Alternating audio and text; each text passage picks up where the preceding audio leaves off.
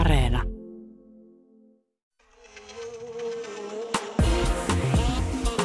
Yle Puhe ja Yle Areena. Naisasiatoimisto Kaartamo et Tapanainen. Oi ihanan toukokuun loppu. Naisasiatoimistossa taas luvassa pinnallista ja syvällistä, makeaa ja suolaista, kitkerää ja katkeroa. Tänään vieraaksemme saamme kirjailija ja ihmisoikeusaktivisti Elina Hirvosen. Hänen kanssaan puhumme siitä, miksi nuori nainen heitetään yksin leijonille, kun työyhteisössä kuohuu. Lisäksi puhumme nenistä, eli klyyvareista, eli tuulen halkojista, ja siitä, miksi naisella pitää olla aina pieni ja sievä nenä, jotta häntä voisi kutsua kauniiksi. Eli minkä takia nainen ei voisi olla kunnon klyyvarista ylpeä, vaan se varjostaa paitsi naamaa, myös koko elämää. Ja lopuksi iso feministi kertoo, miksi aikuiset miehet pelkäävät edelleen tyttöbakteereja. Mutta me ollaan immuuneja kaikille bakteereille ja viruksille, koska meidät on rokotettu. Tämä on kerrottu jo, mutta me kerrotaan tämä joka kerta. Ja mä kerron tämän jokaiselle, jonka mä tapaan nykyisin. Harvassa ovat, mutta kuitenkin. Ja kerrot myös sen, että kuinka monta L on ylioppilastodistuksessa.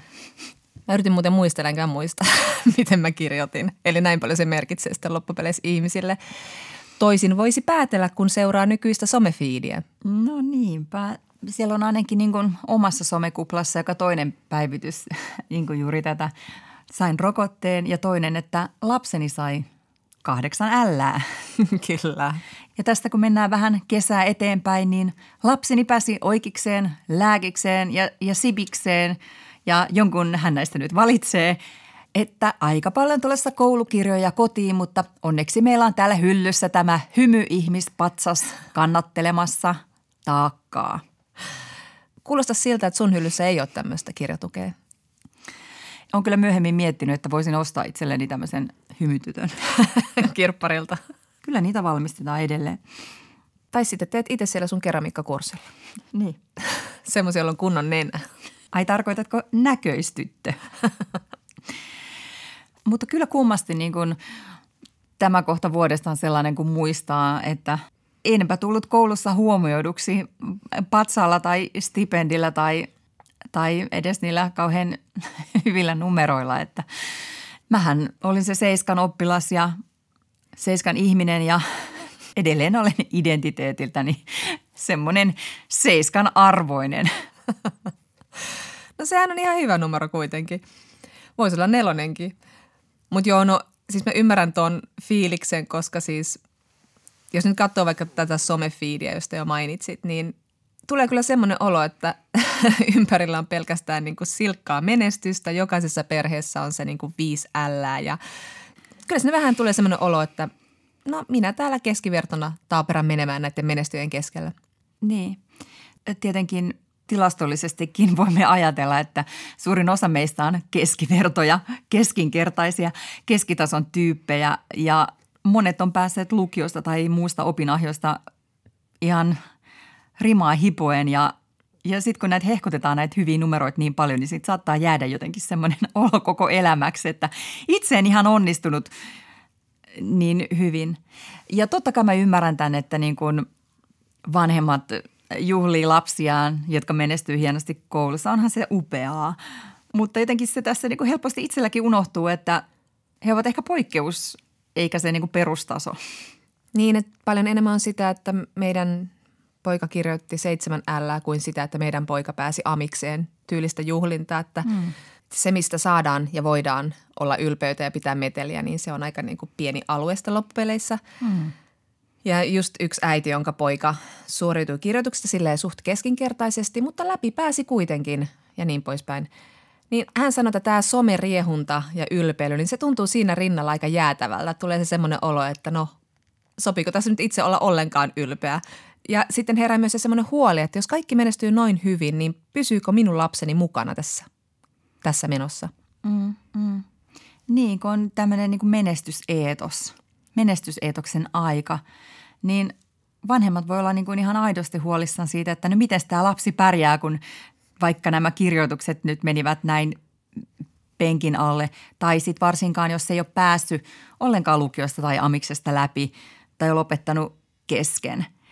Mutta että hirveästi mä en ole niinku nähnyt kyllä niinku omassa somefiidissäni niinku amishuolta tai amisjuhlintaa, koska no nyt tämmöisellä niinku empiirisellä tutkimusotanalla näyttää siltä, että vanhempia huoli koskee nimenomaan lukiolaisia, koska niiltä ehkä sitten odotetaan enemmän niitä jatko-opintoja ilman välivuosia tukkaputkella opintoputkeen.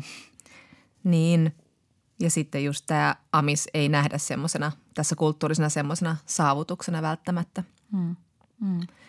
Ja sitten kun lukee näitä niin kuin medioiden menestystarinoita, joissa nostetaan aina se yksi huippuyksilö, joka on kirjoittanut ykköstä L ja jolla on pari siinä start-uppiakin jo siinä lukiovuosina perustettuna ja muuta vastaavaa, ilman että niitä on kontekstoitu ja taustatettu, että mistä tämä kaikki tulee, minkälainen perhetausta, mitkä kaikki siellä on tukenut tämän, niin kuin tämän lapsen kasvua tähän potentiaaliinsa, niin kyllä siinä varmasti tulee vanhemmalla pelko siitä, että mitäs mun lapsen potentiaali, pääseekö hän kasvamaan siihen, mitä jos hän syrjäytyy, miten käy? Niin siis mä mietin, että tunteeko sitten just tämän takia, että niin kuin että jos joku on kovin menestynyt, niin ajatteleeko vanhemmat sitten toisaalta myös, että siellä on niin kuin taustalla niin kuin erinomaiset niin kuin perheolot, että tunteeko sitten vanhemmat tässä kohtaa jotain niin kuin hämärää epäonnistumista vanhempana, kun oma lapsi ei menestynytkään vaikka niissä kirjoituksissa. Että ei ole niin kuin onnistunut kaikista niin kuin vanhemmuuden suoritustoimistaan huolimatta – luomusoseetkin annettu helvetti soikoon jo niin kuin vauvana ja niin kuin virikkeitä ja viety harrastuksiin ja luettu yhdessä läksyjä ja ollut vielä siinä pari kesäkurssia ja partioleirit ja kaikki, niin siitä huolimatta ei olla onnistuttu tuottamaan lapselle niitä menestyksen edellytyksiä. Ja nyt sitten tuli kirjoitukset ja tässä se mitattiin ja kaikki meni.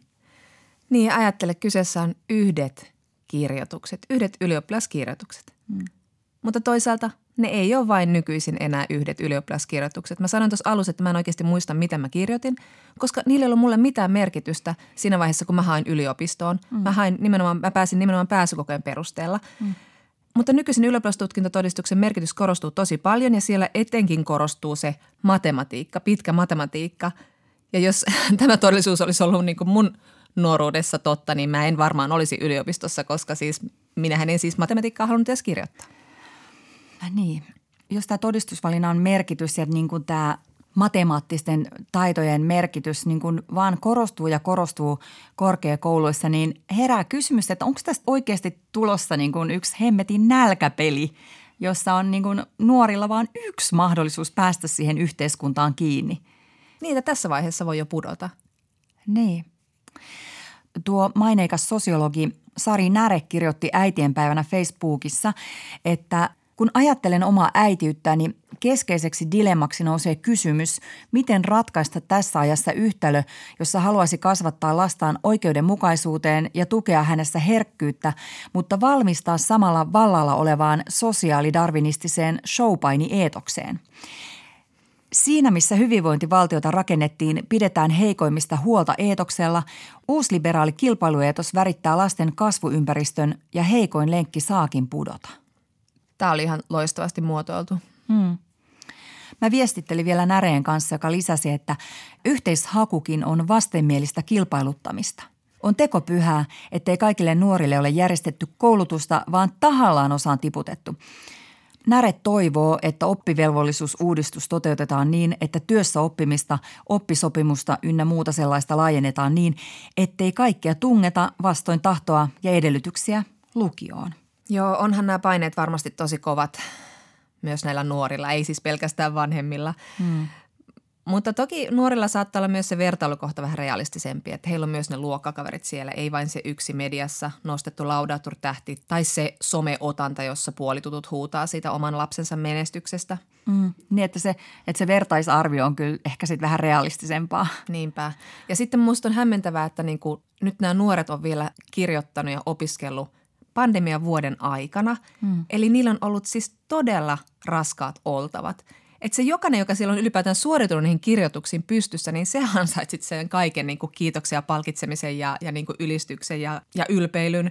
Koska siis niin kuin, tämä on vetänyt tosi monen nuoren sinne peiton alle ja ihan niin kuin semmoiseen matalaliitotilaan. Ja sitten muutenkin pelkästään jo toi ikä, siis ihan ilman pandemiaakin, että monilla nuorilla on tietenkin haasteita oman psyykeen kanssa ja sitten kun nämä asiat yhdistyy, niin avots. Kyllä. Mutta kuitenkin nyt musta tuntuu, että tänä keväänä, ehkä just tämän takia, että on ollut niin poikkeuskevät ja poikkeusvuosi, niin musta niin kuin näyttää siltä, että tähän niin kuin Prodigy, ihmelapseni saagaan on tullut myös vähän niin kuin uudenlaisia sävyjä, että mediassa ja sosiaalisessa mediassa on nostettu esiin myös meitä niin sanottuja keskiverto-oppilaita, mutta kyllä mä vielä odotan sitä postausta, että minun upea lapseni on 4C:n ylioppilas, koska eihän se nyt voi olla niin, että vain menestynyt lapsi on kiittämisen ja ylpeilyn arvoinen.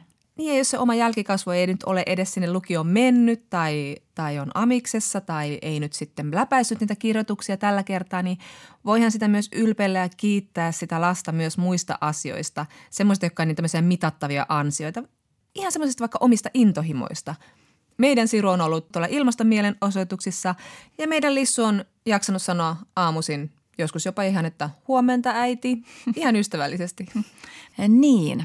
Mehän kiitellään julkisesti ja somessa siis meidän lapsia, kun ne tekee jotain ikätasonsa mukaista. Siis osataan niin kuin värittää ympyrä jo silleen, että suuri osa väreistä pysyy siellä ympyrän sisäpuolella. Tai sitten kun lapsi tekee jotain niin kuin taitavaksi katsottua, mutta jostain syystä niin kuin se loppuu siinä kohtaa, kun ne alkaa olla nuoria.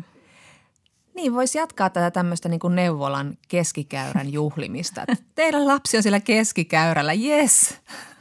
Niin, koska niin kuin, mikä se on parempaa kuin että kaikki on niin kuin tarpeeksi hyvin. Yle Puhe ja Yle Areena. Naisasiatoimisto Kaartamo et Tapanainen. Ja sitten naisasiatoimistossa puhutaan siitä, kuinka yksinäistä ja vaarallista on olla nainen ja toimittaja. Nykyisin vihapuhe ja someryöpytys saa monen naistoimittajan miettimään 2 kertaa aihevalintojaan ja somepostauksiaan. Voiko ottaa esille epäkohtaa, kun seurauksena on vähintäänkin paskapostia, pahimmillaan maalittamista, jonka kanssa saattaa jäädä aika yksin.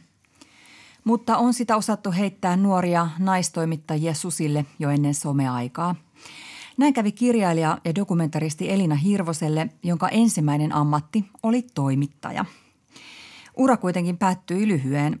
Hirvonen juonsi Nelosen esittämää Palaneen käry -ohjelmaa, jossa vuonna 2001 paljastettiin Helsingin Sanomien jutussa ahdistelusta syytetyn Veikkauksen toimitusjohtajan Matti Ahteen nimi. Hesari oli siis kertonut tapauksesta kertomatta tekijän henkilöllisyyttä. Elina Hirvonen, te Palaneen käry -ohjelmassa haastoitte Hesarin silloisen päätoimittajan Janne Virkkosen eroamaan, koska vastuu nimen salaamisesta oli hänen. Ohjelmasta seurannut kohu oli kova, mutta mistä se lopulta johtui? Siitä, että tekijäksi paljastui Ahde, siitä, että Hesari jätti Ahteen nimen kertomatta vai siitä, että nuori 25-vuotias toimittajanainen kysyi Hesarin päätoimittajalta suorassa lähetyksessä, aiotteko te erota tehtävistänne? Joo, siinä kohussa oli varmaan samanaikaisesti tosi monta tasoa. Et yksi oli tietysti se, että se oli aikaa, jolloin ei vielä ollut totuttu juurikaan puhumaan seksuaalisesta ahdistelusta julkisesti. Ja sille ei oikeastaan ollut sanoja. Se oli niin kuin ensimmäinen tai aivan ensimmäisiä kertoja, että se tällä tasolla niin kuin työpaikalla tapahtuva seksuaalinen häirintä tuli julkisuuteen. Ja mä luulen, että se oli yksi juttu, että se oli niin kuin yksinkertaisesti niin uusi alue ja sitten tietysti, että siihen liittyy seksi, valta, vallankäyttäjä ja salailu ja samalla niin kuin ei oikein sanoja tai termejä puhua siitä.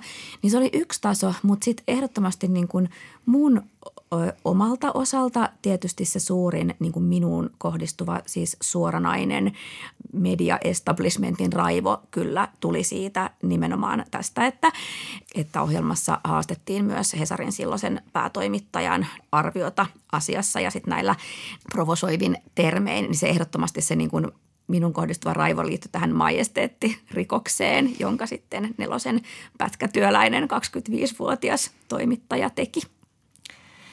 Niin, ja nyt tämä vanha kohu on sitten taas noussut pintaan, kun ohjelmaa tuottaneen Tarnatalon entinen johtaja Jukka Heinonen, entinen esihenkilösi, kirjoitti tästä tapauksesta journalistiin keväällä.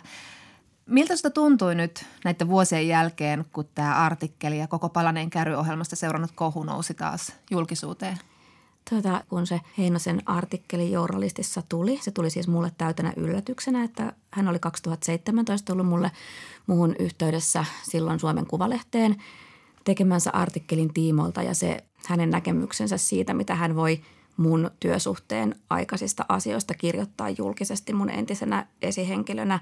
Se erosi niin paljon, että joudun turvautumaan siinä juristiin ja hyvin suorasanaisesti juristin avustuksella siis ilmaisemaan, että hänellä ei ole mun suostumusta. Ja se, että tämän jälkeen sitten yhtäkkiä 4 vuoden kuluttua mulle paukahtaa täysin yllättäen tämmöinen niin kuin journalistin artikkeli. Se laukasi musta semmoisen posttraumaattisen reaktion, että mä olin yli viikon fyysisesti sellaisessa tilassa, että mun sydän hakkasi ja mä ikään kuin ymmärsin siinä sen aikana, että mä koin niin kuin ruumiillisesti sen saman, mitä mä koin silloin 20 vuotta sitten. Että se oli todella voimakas ja todella raju se reaktio, mikä siitä tuli. Mä haluan sanoa sen tässä, koska sen takia, että noi tuollaiset asiat ja tuollaiset tilanteet, sitä on ehkä vaikea tajuta, jos sitä ei ole kokenut, mutta ne todella niin kuin vaikuttaa ihmiseen aika niin kuin traumaattisella ja semmoisella niin kuin jopa niin kuin väkivaltaisella tavalla. Niin sä et ollut tehnyt itse niin kuin ratkaisua puhua tästä asiasta, joka sua kosketti. En, ja siinä ehkä siihen tavallaan mä luulen, että se miksi se tuntui myös niin rajulta, että se tuli näin, oli se, että silloin 20 vuotta sitten se tilanne oli se, että musta kirjoitettiin niin kuin lähes kaikissa Suomen suurimmissa lehdissä niin kuin etabloituneet toimittajat käsitteli minua ja mun ikää ja sukupuolta ja hiusten väriä, silmien väriä, ääntä, perhettä, ammattitaitoa, mutta myös kaikkia tällaisia niin kuin siihen liittymättömiä asioita kysymättä kertaakaan multa, että mitä siinä oli tapahtunut, mitkä sen taustat oli, miten se ohjelma oli tehty, miten se julkaisupäätös oli tehty, miten tämä ohjelman käsikirjoitus, joka toki tehtiin etukäteen ennen kuin astuin sinne studioon, miten se oli tehty. Että mulla oli se kokemus, että musta saa kirjoittaa mitä tahansa loputtomasti lehdissä kysymättä multa. Ja sanotaanko, että se, että mun entinen esihenkilö ottaa tämän mulle hyvin traumaattisen kokemuksen ja tekee sitä oman tarinansa, niin sehän uusintaa sen kokemuksen, että edelleenkin näköjään musta sai kirjoittaa mitä tahansa ilman, että mulla on sanavaltaa siihen. Haluatko sä kertoa nyt sun osuutta siitä tarinasta? Mulle siis se tärkein kokemus oli se, että 25-vuotiaana pätkätöissä olevana, eli hyvin niin kuin suojattomassa työsuhdeasemassa olevana nuorena toimittajana mä jouduin yhden työtehtävän takia. Ja siis työtehtävän, joka oli tehty niin, että mähän en siis niin kuin ollut itse vastuussa sinänsä mistään, mitä ohjelmassa tapahtui. Ohjelmalla oli tuottaja, vastaava tuottaja, joka oli sekä juridisessa että sisällöllisessä vastuussa kaikesta. Kaikki, mitä siinä suorassa lähetyksessä tapahtui, oli täysin suunniteltu ja tietenkin se Ahteen nimen julkaisu, niin me hinkattiin sitä kyllä todella pitkään juristien kanssa, että riittääkö se näyttö, että sinnehän nyt ei marssittu niin kuin laukomaan mitään nimiä ilman, että sitä näyttää oltiin tarkasteltu erittäin huolella, mutta meiltä oli tilattu mediakriittinen, räväkkä ja rajoja rikkova ohjelma. Se oli se, mitä niin kuin haluttiin ja mä halusin tehdä sen niin, että se olisi sekä sitä, mutta samalla tietysti sillä tiukkaa journalismia, niin tämän seurauksena me jouduin siis semmoiseen median myllytykseen, että päivästä toiseen tarina oli se, että nuori, kimeä ääninen, kirkassilmäinen, blondi sekosi suorassa lähetyksessä. Loka Laitinen kirjoitti siitä, että mä oon saanut mun työpaikan sen takia, että mun isä, joka oli verohallinnossa, vuotaa verohallinnon salattuja tietoja Tarnatalolle, että mä oon saanut mun työpaikan sen takia. Mä olin silloin tehnyt myös ennen tätä TV-pestiä ja osittain sen aikaan, koska olin tosiaan pätkätöissä ja työsuhde katkaistiin aina palkattomasti loman ajaksi ja sitten aloitettiin uudestaan, niin mä tein siinä väleissä sitten freelance-toimittajan töitä Helsingin Sanomiin, mutta sitten sain kuulla Hesarista, että olen saanut kirjoituskiellon tai että Helsingin Sanomien toimitukset ovat siis saaneet julkaisukiellon, että mun juttuja ei enää julkaistaisi. Tämähän oli siis aikaa, kun päätoimittajat vielä niin kuin määritteli sen, mistä Suomessa puhutaan ja kuka puhuu. Ei ollut sosiaalista mediaa, missä olisi voinut puolustautua. Se oli tosiaan sille erilaista aikaa, että se ikään kuin yksiäänisyys oli huomattavasti voimakkaampaa kuin nykyään juuri sen takia, että se kenellä oli niin kuin tämä julkaisufoorumi, niin se määritteli. Ja täytyy sanoa, että se oli kyllä silleen hätkähdyttävää, että miten yksiäänistä se keskustelu oli. Että sitten lopulta tuli ihan joku pari pikkusta kolumnia, jossa oli ihan vähän joku toinen näkökulma. Ja se tietysti, mikä minua eniten hätkähdytti, oli se, että nämä toimittajat, jotka syytti meitä siitä, että meillä ei ollut mitään näyttöä sille nimelle, siis kirjoittivat ne juttunsa tarkistamatta yhtäkään faktaa. Yhtäkään. Niin ja kuten sanoit, se oli työryhmän suunnittelema ja tekemä ohjelma. Se ei ollut mitään gonzo-journalismia, jossa sekoillaan ja heittäydytään tilanteeseen ja tehdään omia ratkaisuja. Mutta silti sinä olit se, joka kantoi vastuun ja jouduit tikunnokkaan tässä koko kohussa. Saitko se sen työryhmän tuen? Se, että musta tuli jollain tavalla sen ohjelman symboli. Ehkä silloin se varmaan johtui siitä, että tässä käsikirjoituksen roolituksessa ne rajuimmat Virkkuselle kohdistetut kysymykset tulivat mun suusta. Ja tutkitusti tietysti on niin, että julkisuudessa esiintyvän naisen tila niin kuin toimia jollain tavalla asiallisesta tai normaalina pidetystä niin kuin poikkeavasti on erityisen kapea ja nuoren naisen kohdalla hyvin kapea. Ja ehkä vuonna 2001 oli vielä kapeampi kuin nyt. Mä sain yksittäisten kollegojen tukea sekä työpaikalla että sit muuten, siis myös Helsingin Sanomista ja työnantajan tukea sellaisessa mielessä, mitä sillä ikään kuin tällaisissa traumaattisissa tilanteissa tarkoitetaan. En saanut lainkaan siis sitä, että työnantaja olisi tarjonnut esimerkiksi työnohjausta, sairaslomaa, psykologiaa, väärien väitteiden oikaisua tai jotain vastaavaa. Sitä ei ollut lainkaan. Sosiologian apulaisprofessori Veikko Eranti kirjoitti taannoin Facebook-postauksessa, että hänen mielestään Suomesta löytyy lähihistoriasta 2 oikeasti kanseloitua ihmistä, eli peruutettua, kun puhutaan tästä kanselkulttuurista. Eli sinä, Elina Hirvonen, ja taiteilija Teemu Mäki. Ja sinusta Eranti kirjoitti julkisessa postauksessaan, että Matti Ahteen seksuaalisen ahdistelun paljastanut toimittaja Elina Hirvonen totisesti kanseloitiin. Hänelle ei sen jupakan jälkeen enää löytynyt töitä suomalaisessa mediassa. Mitä sä ajattelet tästä Erantin postauksesta? Se jotenkin liikutti mua henkilökohtaisesti. Tämä on, tämä on edelleenkin aihe, joka on hirvittävän herkkä. Sanotaan niin kuin näin se, että hän oli niin kuin nähnyt sen noin, niin siinä oli rupeaa itkettää. Mutta ei se mitään, niin se jollakin tavalla kosketti mua kauheasti, että hän oli nähnyt sen noin. Ja sitten mä niin kuin mietin sitä.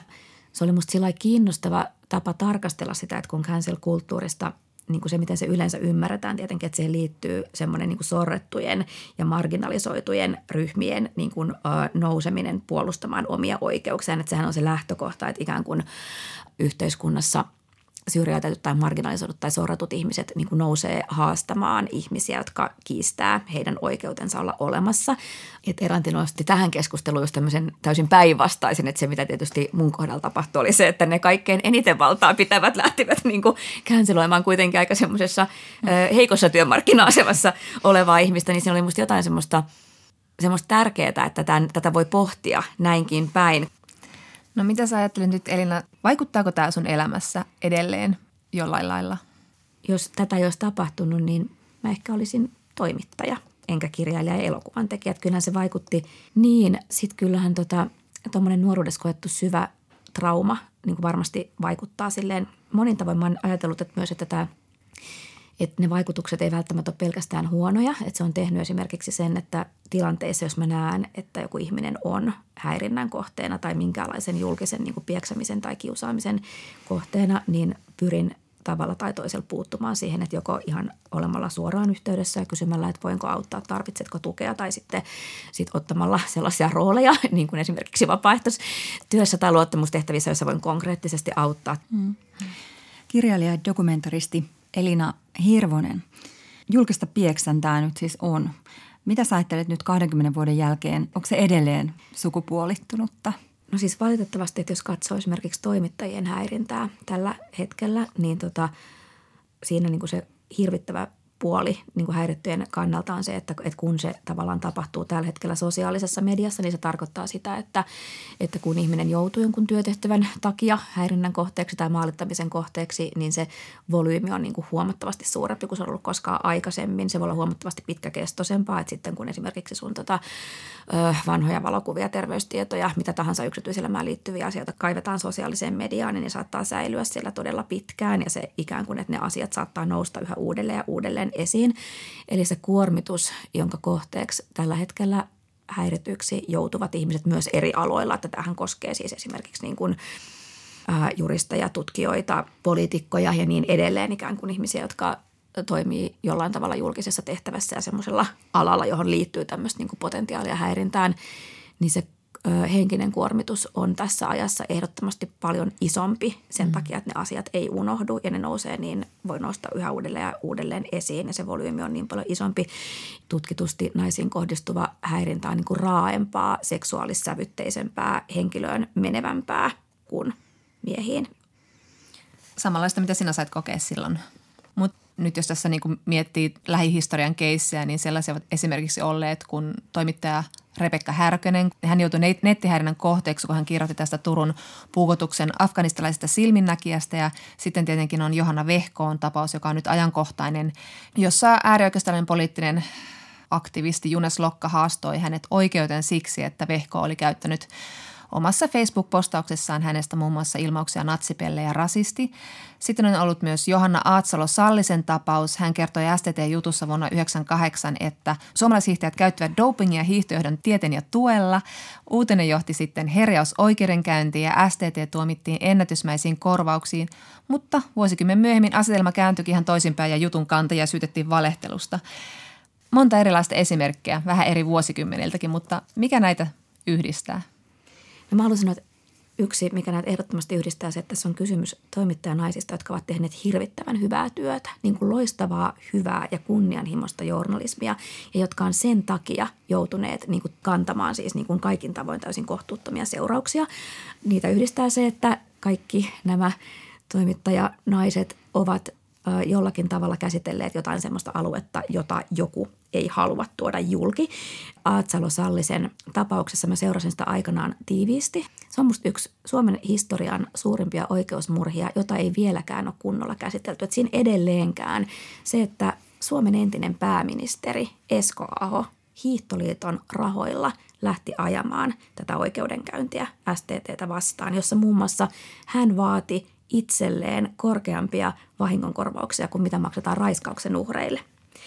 Sitten tähän liittyy myös se, että nämä Hiihtoliiton asianomistajat vaativat siis silloin aikanaan, että se STT julkistaa itse sen tuomionsa Helsingin Sanomissa ilmoituksena puhdistaakseen heidän maineensa, joka siis aiheutti sen, että tämä viha- ja tappouhkaukset toimittaja Aatsalo-Sallista kohtaan kasvoivat valtavalla volyymillä sen takia. Nyt me kaikki tiedämme, että miten häikäilemättömästi nämä Hiihtoliiton ihmiset oikeudessa valehtelivat, miten niin kuin häikäilemätöntä silloin se dopingin käyttö oli. Ja sitä ei musta koskaan ole käsitelty ihan riittävästi. Mä odotan kyllä sitä hetkeä, että nämä muun muassa Esko Aho ja muut Hiihtoliiton silloiset pomot, että he julkisesti pyytää toimittaja Aatsalo-Salliselta anteeksi. Omalla rahalla Hesarin etusivulla? He voisivat tehdä se vaikkapa Hesarin etusivulla. Mä odottelen sitä. Mä ajattelen, että anteeksi pyyntö sen jälkeen, kun on tuhonnut toisen ihmisen uran, olisi paikallaan.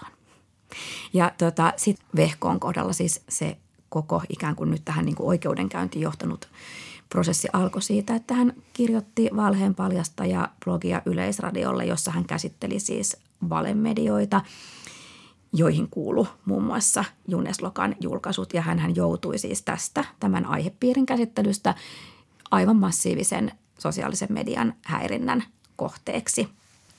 Puhutaan vähän tästä Vehkoon keissistä sen verran, että sä seurasit niitä natsipelle-oikeudenkäyntejä Penin silloisena edustajana. Hovioikeudessa Vehko tuomittiin 15 päiväsakkoon, mutta tämä oikeusprosessihan jatkuu. Millaisia sananvapauskysymyksiä tähän liittyy, tähän Vehkoon keissiin? Tähän Vehkoon keissiin liittyy äärettömän tärkeitä sananvapauskysymyksiä. Tämä on musta sananvapauden kannalta sellainen ennakkotapaus Suomen historiassa, jonka toivon, että se todella käsitellään niin kuin perusteellisesti korkeimmassa oikeudessa. Ensinnäkin ihan tästä tuomiosta, jos lähdetään, niin Suomen rikoslaissa siis lähtökohtaisesti poliittisen toiminnan arvostelu on sallittua. Ja hovioikeus jostain syystä tulkitsi niin, että Vehkoon nämä sanat, joita hän oli käyttänyt, eivät liittyneet Lokan poliittiseen toimintaan, joka on siis sinänsä kiinnostavaa, koska mihin ihmeeseen muuhun ne voisivat liittyä. Sen lisäksi tämä on siis kunnianloukkaus tapauksena täysin poikkeuksellinen. Suomessa ylipäätään oikeuteen etenee noin 10% kunnianloukkauksia, siis kaikista kunnianloukkaustapauksissa maksimissaan. Niistä 90%, jotka eivät koskaan etene oikeuteen, niin ne sanat, joita siellä on käytetty, ovat kyllä pääsääntöisesti huomattavasti rajumpia kuin natsipelle tai rasisti. Ja tämä siis tarkoittaa sitä, että tällä hetkellä ja oikeuden päätöksellä Junes Lokan kunnia on suojatumpi kuin yhdenkään toisen suomalaisen ihmisen kunnia. Ja jos jää ikään kuin tämmöinen oikeuden päätös, että ihmisellä, joka on siis julkisesti tuonut esiin hovioikeudessa, muun muassa esitettiin todisteena video, jossa Junes Lokka itse kertoi, että tämä koko prosessi Johanna Vehkoota vastaan on hänen menestynein poliittinen operaationsa. Niin jos meille jää semmoinen oikeuden päätös, että äärioikeiston toiminnasta ei voi puhua sen oikealla nimellä, niin se on kyllä poliittiselle keskustelulle, siis sananvapauden kannalta, aika rankka, erikoinen tilanne. Sen lisäksi hovioikeus jostain syystä tulkitsi niin, että tämä Vehkoon toimittaja-ammatti ja Lokan poliittinen toiminta ei olisi olennaista, mikä on myös hassua, koska nämä kaksi ihmistähän eivät koskaan olisi tulleet tuntemaan toisiaan, ellei Vehko olisi valemediaan erikoistunut toimittaja ja Lokka valemediaan erikoistunut poliittinen aktivisti. No sä puhuit jo tuosta, kuinka harva kunnianloukkausrikosilmoitus etenee syyteharkintaa tai käräjille, ja puhutaan vähän siitä, että mikä on sitten sukupuolen sija sananvapaudessa kautta sitten kunniassa. Pari vuotta sitten Hesari tutki sitä, että mitkä kunnianloukkaussyytteet etenee Suomessa todennäköisimmin käräjille, ja kävi ilmi, että vaikka enemmistö 57% asianomistajista näissä tapauksissa oli naisia, niin käräjille vietyjen keissien uhreista naisia oli vain 43%. Mitä sä ajattelet tästä? No mä ajattelen, että tämä Hesarin selvitys on hyvin linjassa semmoisen pohjoismaisen selvityksen tämän on niin kuin julkaistun kanssa, joka tulokset on myös samansuuntaiset. Eli että kunnianloukkausrikoksissa miespuolisten uhrien kunnia on tilastollisesti suojatumpi kuin naispuolisten. No naiseus ja tyttöys eivät ole ainoita ominaisuuksia, jotka altistaa vihapuheelle. Esimerkiksi seksuaali- ja sukupuolivähemmistöt sekä tietenkin mustat, ruskeat ihmiset, rodullistetut saavat osakseen enemmän vihapuhetta kuin valkoiset siis miehet, eli syntymäsukupuoleensa identifioituvat miehet. Elina Hirvonen, mitä sä ajattelet, miten näiden ryhmien yhdenvertaista kohtelua voisi edesauttaa?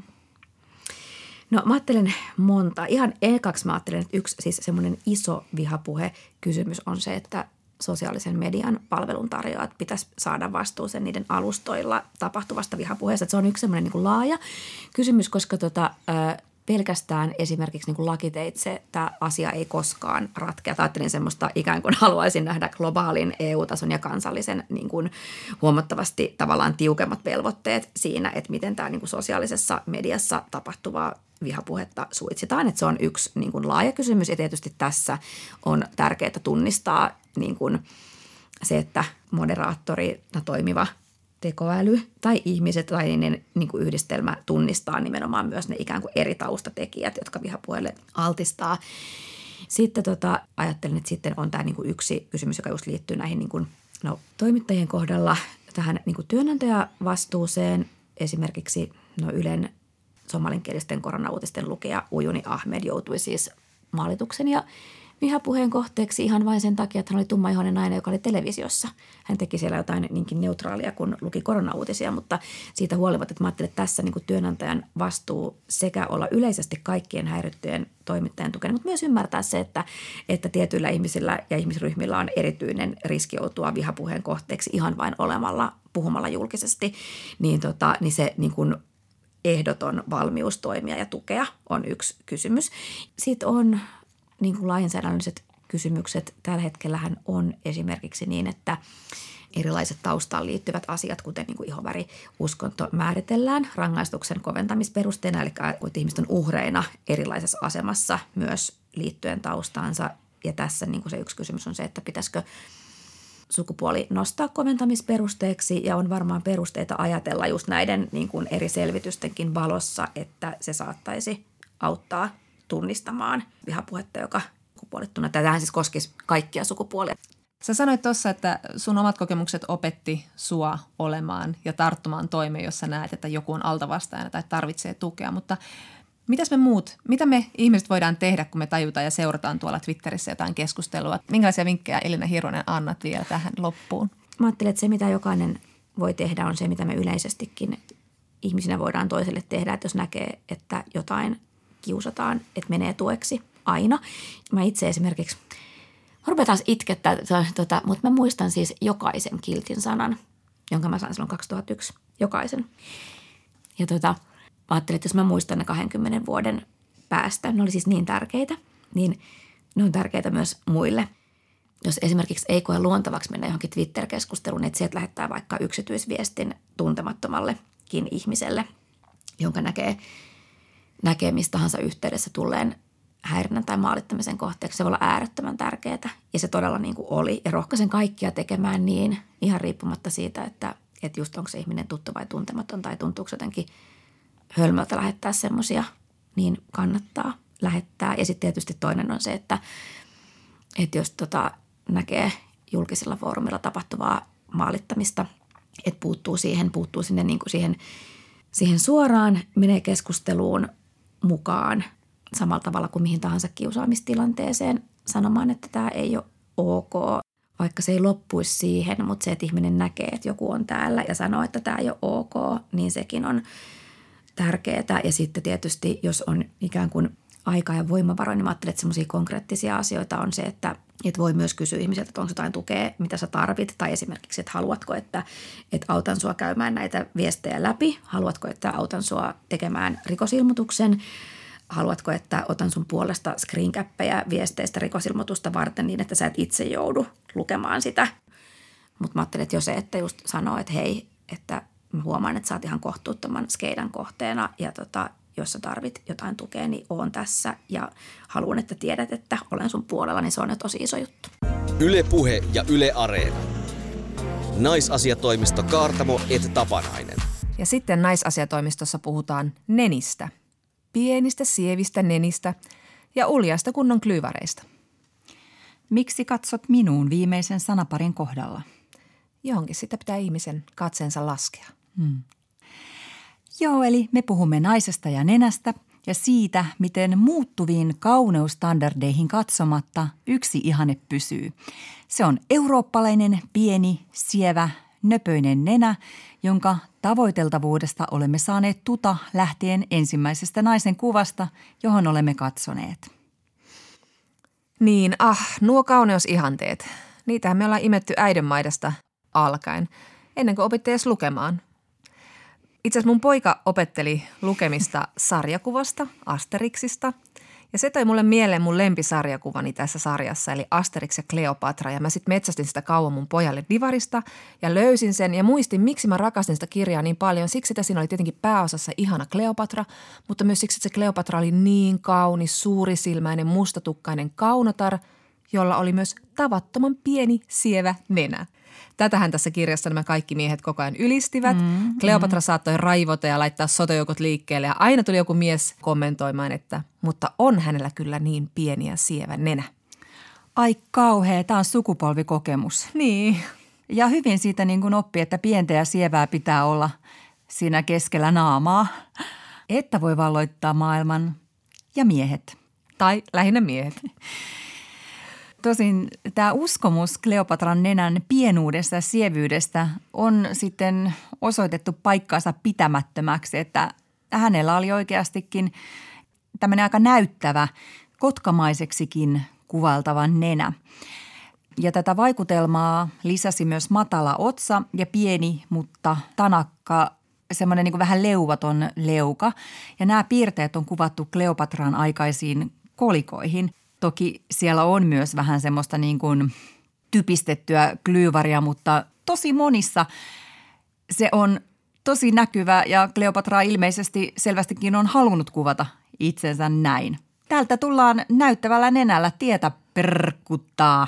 Niin, eli tämä on vaan silkkaa historian vääristelyä, tämä Asterixin Kleopatra tai Hollywoodin Elizabeth Taylorin versioima Kleopatra nöpönenineen. Joo, ne on käynyt Noosejobissa kyllä. Ja on kyllä jännä, että tämä Kleopatran nenä on herättänyt niin paljon kiinnostusta ja tutkimusta. Joo, se on kiinnostavaa, miten niin kuin monet historioitsijat ilmeisesti niin kuin kiistelee siitä, oliko Kleopatra kaunis vai ei. Ja tähän jotenkin oudosti liittyy hänen nenänsä koko. Esimerkiksi Kleopatrasta kirjoittanut tietokirjailija Joyce Tyldesley on arvellut, että koska Kleopatra ei siis ollut pieninenäinen, niin hän ei myöskään ollut kovinkaan kaunis. Mutta että mistä hän kauneusnormista katsoen nyt tutkija näin päättelee, en tiedä, koska siis esimerkiksi Rooman valtaa pitävät miehet Julius Caesar ja Marcus Antonius, ne oli kaikki siihen lätkässä, koska hän oli mahtava kuningatar ja isonenäinen ja kaunis. Ja neni ollaan mekin mietitty tänä keväänä sun kanssa, kun me ollaan molemmat katsottu ihanaa ranskalaista Agentit-sarjaa Netflixissä. Mm. Siellä eräällä ranskalaisella näyttelijöiden agentilla eli Andrea Martelilla on erittäin mieleenpainuva tuulenhalkoja. Etkö sanoisi? No sanoisin vähän niin kuin tuntuu tympeältä tietenkin, että on kiinnittänyt huomiota jonkun nenään, mutta se on niin poikkeuksellinen näky populaarikulttuurissa, että ihminen, joka esitetään niin kuin kauniina ja karismaattisena, niin hänellä on jätetty rustot niin sanotusti kohilleen. Mm, kyllä. Andrea esittää tässä Netflixin sarjassa siis Camille Cottin ja hän on tällainen vaivattoman tyylikäs ranskatar.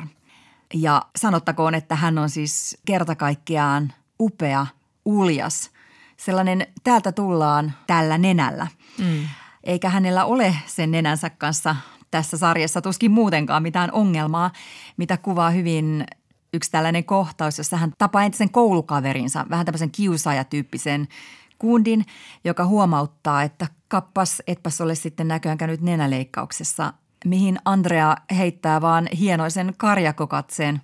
Ei olisi tarvitsisi puolustautua. Just näin. Eikä meillä ainoita, moni muukin on ihailu Andrean tai tämän näyttelijä Camille Cottinin nenää. Esimerkiksi meidän ystävä, muusikko ja Joensuun kaupunginteatterin näyttelijä Regina Launivo. Hän on siis aika ajoin suunnitellut oman luonteikkaan nenänsä hiomista pienemmäksi ja kauneusnormeihin sopivammaksi. Ja Andrean näkeminen sai hänet pyörtämään päätöksensä nenäleikkauksesta, johon hän oli jo päättänyt siis ihan edetä. Ja Reginakin on siis aikuinen nainen. Mm.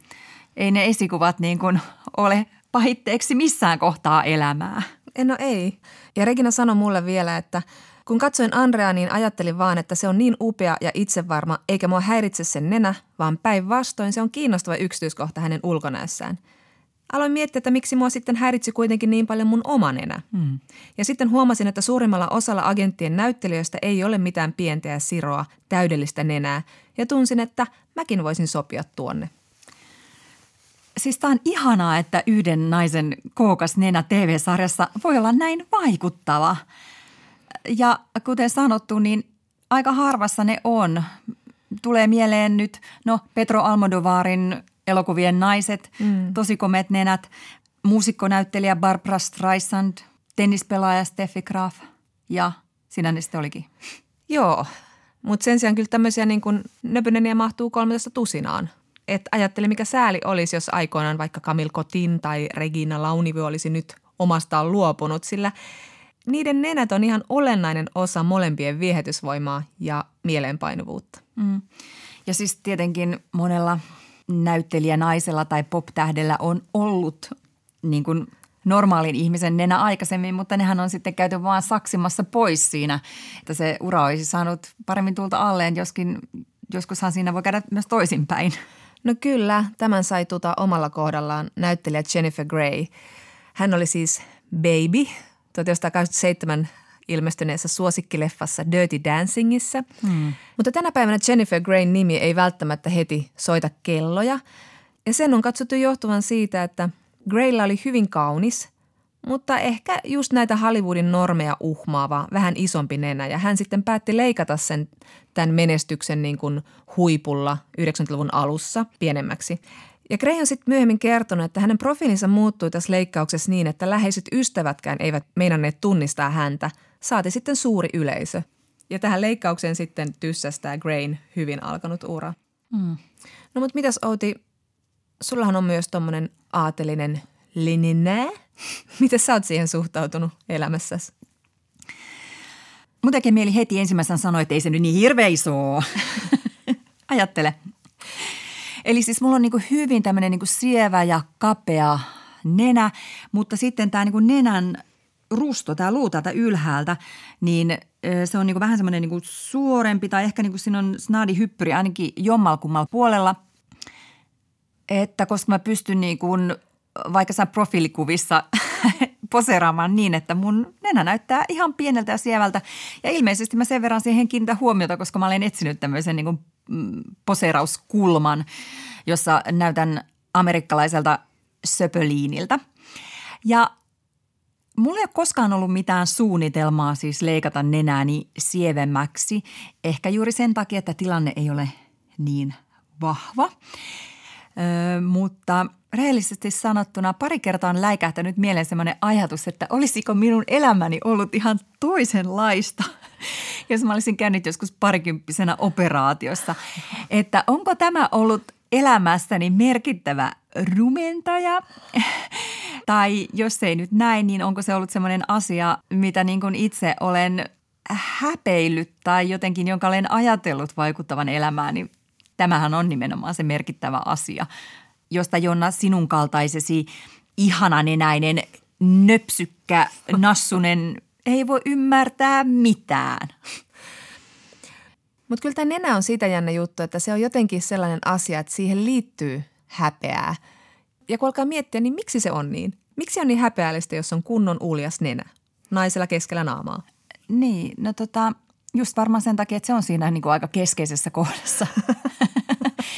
Että se niin kuin näkee siinä ekana ja sitä on helppo vertailla muihin. Ja sitten tietenkin se nenä muuttuu juuri siinä kriittisessä iässä, siis murrosiässä, kun rustot alkaa kasvamaan, vahvistuu. Ja mittasuhteet naamassa muutenkin muuttuu äkkiä.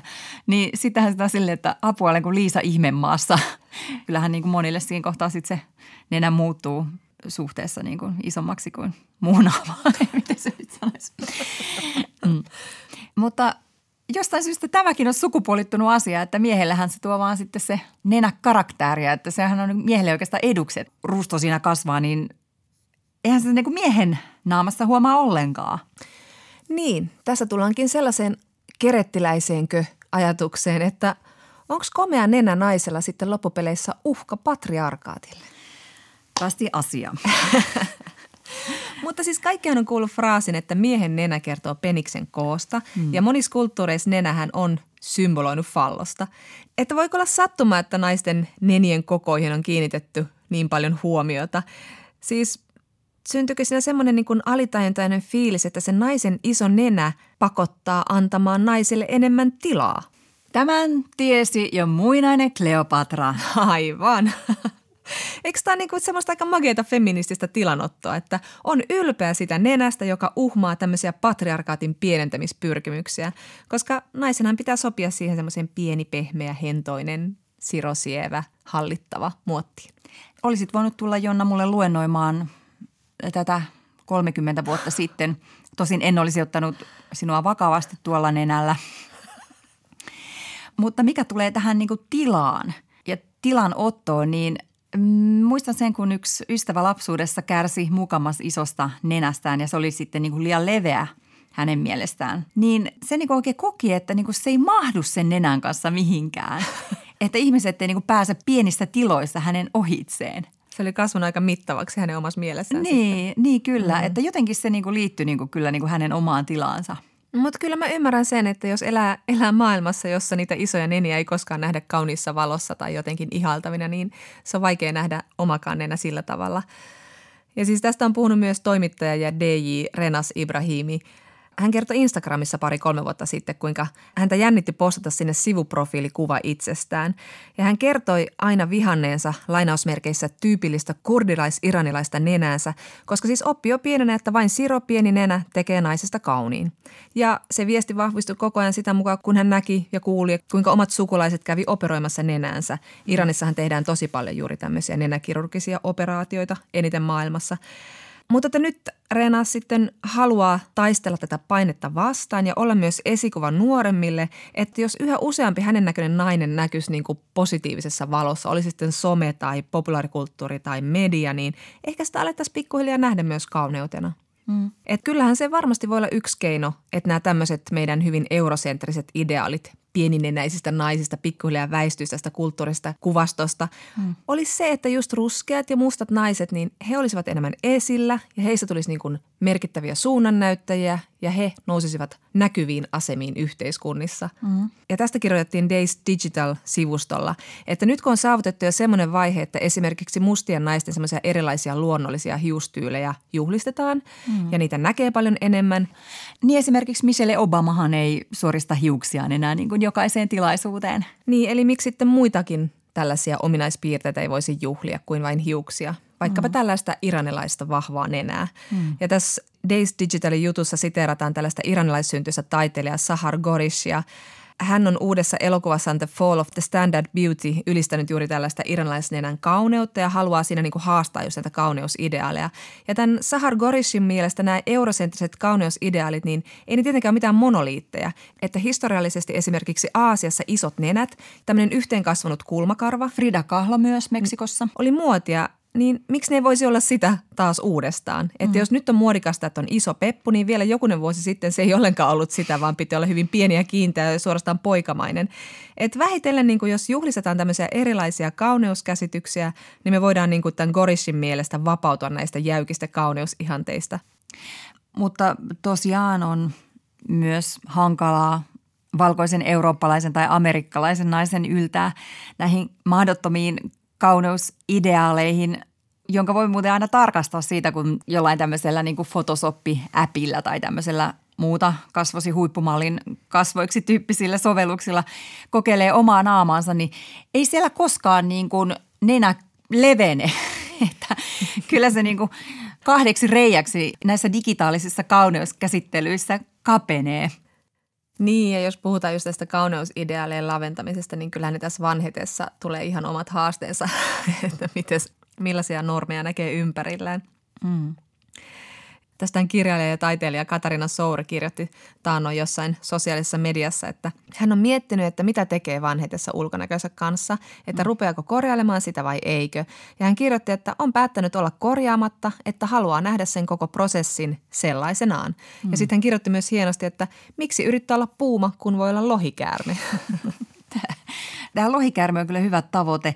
Tai joku, tiedätkö, niin kuin susimaisuus, että niin kuin, kun piirteet vanhemmiten terävöityy nenä, poskipäät, leuka. Silmät saa semmoisen vähän intensiivisemmän ja vihaisemman katseen ehkä. Ja ne uppoaa vähän tuonne syvemmälle pään. Ja tässä on paljon kiinnostavaa ja musta oli hyvin sanottu toi Sourin nähdä koko prosessi, koska onhan se ihan kiinnostava nähdä se. Miten minun kasvoni tässä oikein muuttuvat? Hyvä tavoite. Kyllä tällaisilla niin kuin lohikärmemäisyyden ja isojen nenien ihailussa on paljon semmoista feminististä vallankumouksellista potentiaalia. Ja jokainen tekee tietenkin naamalle mitä lystää ja mihin on varaa, mutta se nenäkin on sellainen, että kun siihen kerran kajoaa, niin ei sitä omaa saa enää sitten koskaan takaisin. Ja olen niin kuin tässä omassa klyyvarissani tosi onnellinen siitä, että matkassa kulkee. Ja navakampaakin tuulta halkoo. Yle Puhe ja Yle Areena. Naisasiatoimisto Kaartamo et Tapanainen. No niin, ja sitten ollaankin kaivettu tunnelia terävällä koukkunokalla aina ison ja pahan feministin selliin asti. Kysymyksiä voi laittaa osoitteeseen naisasiatoimisto@yle.fi. Nimimerkki Nekka kirjoittaa. Törmäsin kirppismainokseen, jossa asiakkaita houkuteltiin paikalle sillä, että joltain myyntipöydiltä ei löydy yhtään muijien kamaa. Eli ei esimerkiksi kauneudenhoitotuotteita, vaan pelkkää kiinnostavaa äijätavaraa. Joskus huonekalukaupoissa ja vastaavissa taas on niin sanottu äijäparkki, jossa mies voi lukea autolehtiä sillä aikaa, kun hameväki siellä valitsee verhoja. Mikä se on tämä aikuisten poikien tyttöbakteerien pelko? No niin, se onkin sen verran jykevä arvoitus, että lähdimme hakemaan vastausta feministisen salaseuramme syvemmän tason asiantuntijalta, toimittaja ja meemikirjailija Virpi Salmelta. Virpi huomauttaa alkuunsa lääketieteellisiä tosiasioita mukailen, että miesten ja poikien todella kannattaa varoa tyttöbakteereita, sillä niiden ansiosta munat eli kassit saattavat tosiaan tyystin irrota tai tippua pois. Hän kertoo haastatelleensa erääseen lehtijuttuun Jyväskylän yliopiston perhetutkimuksen professoria Kimmo Jokista, joka sanoi, että maskuliinisuutta pidetään niin haavoittuvana, että sitä täytyy koko ajan pitää yllä.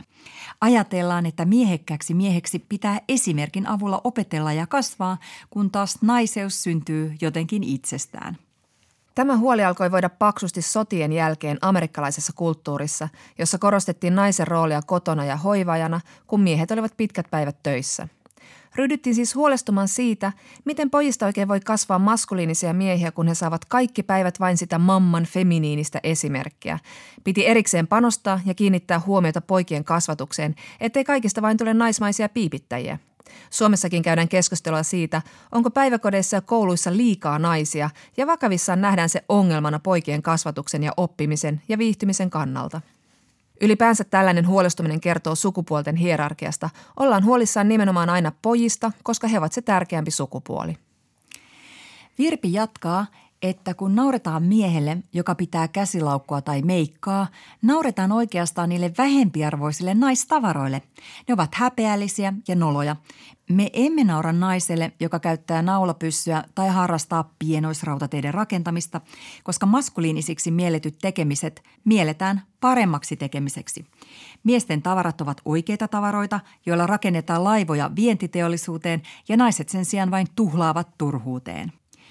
Kaiken tämän vaivalloisen sukupuolijärjestelmän ylläpitämisen nimissä on tosiaan niin sanotusti parempi, että miehille ja naisille ei ole vain omat vessat, vaan myös omat kirpparit. Siellä voi rauhassa ärjähdellä ja karjahdella ja erittää testosteronia ilman, että joku kirkuu ja pyörtyy. Miehen on myös syytä oman maineensa nimissä pysytellä kaukana kirppispöydistä, joissa joku voi kuvitella, että hän katselee siellä puuterihuiskuja. Äijäparkit taas ovat konservatiivisen kapitalistin toiveuni siitä, että Suomessakin kukoistaisi kunnon kotirouvakulttuuri. Teoriassa äijä otetaan sinne äijäparkkiin siksi, että se lopuksi maksaa naisen ostokset. Suomessa käytännössä tuskin kovin usein. Suomalainen nainen voisi ajatella, että miksi se äijä pitää ottaa mukaan sinne kauppaan, jos näin naismainen toiminta kuin ostoksilla käyminen on sille kotimatsulle niin kovin vaikeaa. Virpi Salmi kysyykin, että eikö ne äijäparkit ole usein tyhjillään ja niissä on joku kulahtanut nahkainen nojatuoli ja viimevuotisia tekniikan maailmoita. Oikeasti monia ukkeleita kiinnostaa enemmän ne verhot. Tässä kaikki tällä naiserityisellä myyntipöydällä. Ensi kerralla puhutaan siitä, että hupsista vainen, miten kävikään niin, että yhä useampi nelikymppinen tulee raskaaksi, kun se hedelmällisyys kerran kääntyy niin armottomaan laskuun siinä kolme femmana. Vieraksemme saapuu ihmiskaupan vastaisen työn asiantuntija Venla Roth. Nyt näkemiin. Näkemiin. Yle Puhe ja Yle Areena. Naisasiatoimisto Kaartamo et Tapanainen.